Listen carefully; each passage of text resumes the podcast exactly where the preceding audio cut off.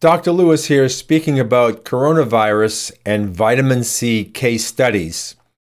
Previously, we talked about vitamin C and evidence based medicine and the evidence in favor of vitamin C for treating viruses in particular. And we also talked about dosing. We had a video on dosing, but today we want to focus on coronavirus vitamin C case studies, actual case studies for viruses, for the novel coronavirus, and also other viral infections, pneumonia, and severe respiratory diseases. So let's start out with Harvard. Here's the Harvard School of Public Health on vitamin C, and they say that double Nobel laureate, the only one, Linus Pauling, spent a lot of time studying vitamin C. Dr. Pauling was one of the original people to suggest that megadoses are important in vitamin C. I mean, why is it that we think that it's always one pill, one gram of any supplement or even a pharmaceutical that is the right dose? And obviously, that's not always going to be the case. Sometimes we're going to need higher doses of certain substances to be efficacious, and in other cases, lower doses. So it's not always going to be just one convenient pill that works. So, what the Harvard School of Public Health says is vitamin C plays a role in controlling infections. And then a myriad of other things from wound healing to connective tissue to nervous, immune, bone, cartilage, blood, and others, really supporting all these different systems. So, if you read something that says vitamin C doesn't support the immune system, Harvard School of Public Health would disagree with you on that or disagree with those authors on that statement. Now, this is from Harvard Medical School, not the Harvard School of Public Health, from their Coronavirus Resource Center.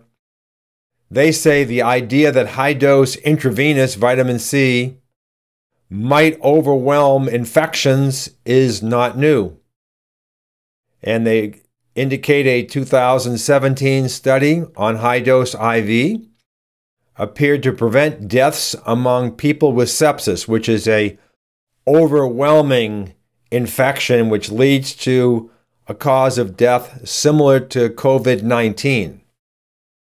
Another study with acute respiratory distress syndrome, which is the end stage, the ending stage of the COVID 19 and those people who are dying, showed a lower death rate at 28 days among treated patients. The vitamin therapy was specifically given for sepsis and acute respiratory distress syndrome, obviously dating back uh, months to years ago.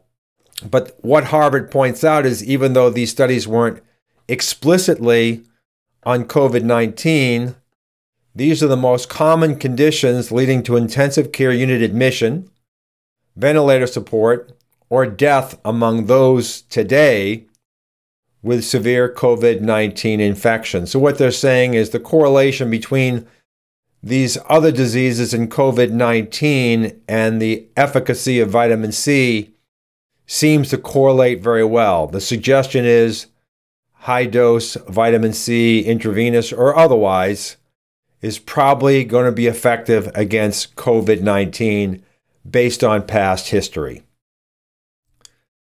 And it's just a reminder when anybody suggests that there's not evidence for vitamin C for respiratory diseases and COVID 19 is primarily a respiratory disease, a search of PubMed, the National Institute of Health's Library of Medicine, 948,000 papers that associate vitamin C with respiratory diseases. So this is extraordinarily well studied, and these are just two examples of papers that are associated with this keyword search.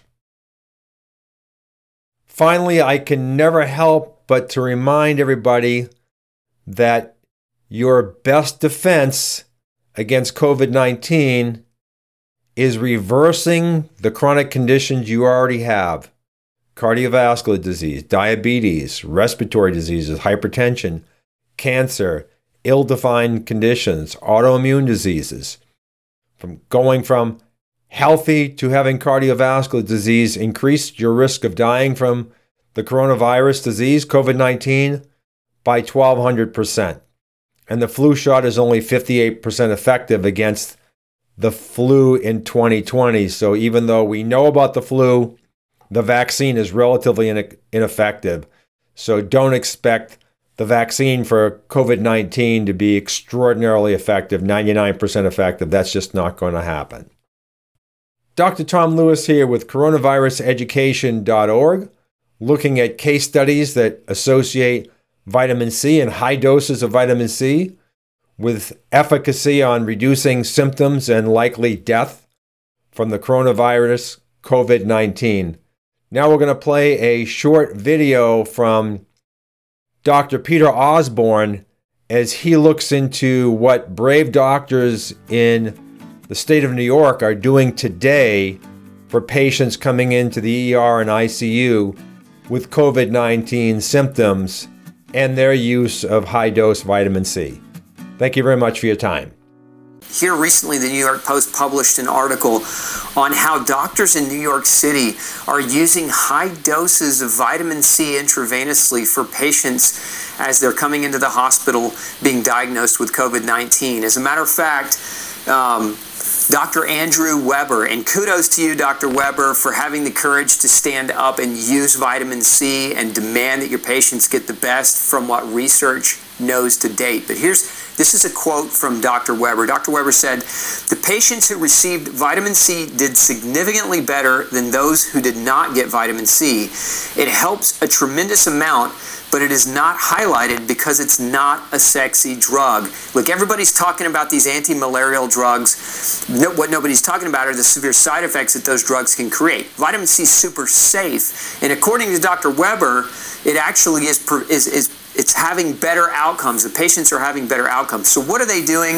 Coronavirus patients in Dr. Weber's care are receiving 1,500 milligrams of IV vitamin C the minute they get their diagnosis. But then subsequently, they're getting three to four more doses per day of 1,500 milligrams of intravenous vitamin C.